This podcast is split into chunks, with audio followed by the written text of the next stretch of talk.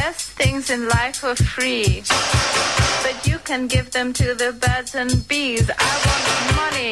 Yes, Money Man Scott Phillips. Check out the podcast on LiSTNR, The Motley Fool, and The Good Oil with Scott Phillips. LiSTNR, L-I-S-T-N-R. Download free from Google Play or the App Store. Get it on your smartphone. It's completely free. Make sure you sign up and search those two podcasts. G'day, Scotty. How are you, buddy? Matt, man, I'm always well. How are you? And I'm thinking back in the 80s, mate, you had hair. No, I did. There was a time. Maybe yeah, probably. I, I think I probably scraped in there. hey, look, uh, superannuation changes in Yeah. the spotlight. What do you know about that? yeah, they are. So we talked last week about the fact they might be coming in. The last seven days, we found it a whole lot more. So they're going to put taxes in place if you have a balance of more than three million dollars in super. That's the first thing. They're also going to tax you on unrealized capital gains. In other words, usually in the tax system, when you sell something or you get something, in other words, when cash changes hands, you pay tax on it. This time around, they're planning to tax you even if you don't sell that asset. We'll see whether that ends up becoming law.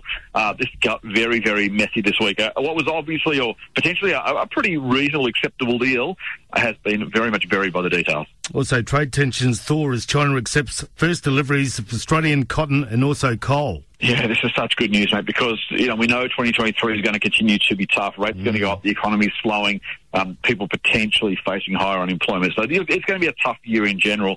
During the global financial crisis, we were one of the only countries not to go into recession, and the answer to that reason was largely China and China's demand for iron ore.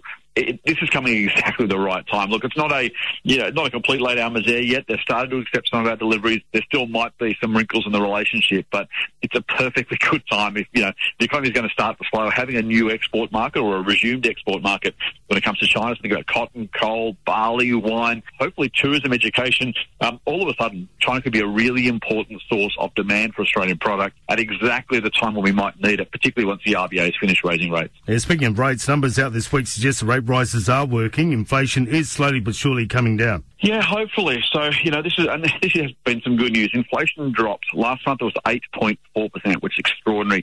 7.4 this month. Still way too high, of course, but that's of monthly reduction. Now, these are monthly numbers. They do jump around a little bit, uh, but a 1% reduction is, I think, more than anybody expected, even dared hope for. So that's good news. Also, the gross domestic product or GDP, economic stuff, the stuff we build or, or buy or, or do, uh, that grew at half a percent over the last quarter. Now, normally we'd say that's a bit weak. A little bit more would be nice. Right now, the RBA is trying to slow things down. So they'll look at both of these numbers and say, you know what? It does seem like things are working. It seems like what we're doing is having an impact. Hopefully, well, there probably should be a rate rise next week, unfortunately, but hopefully it means they won't have quite as much to do.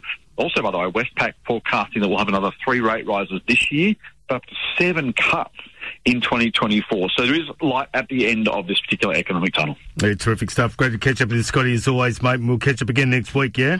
Always look forward to it, Matt, man.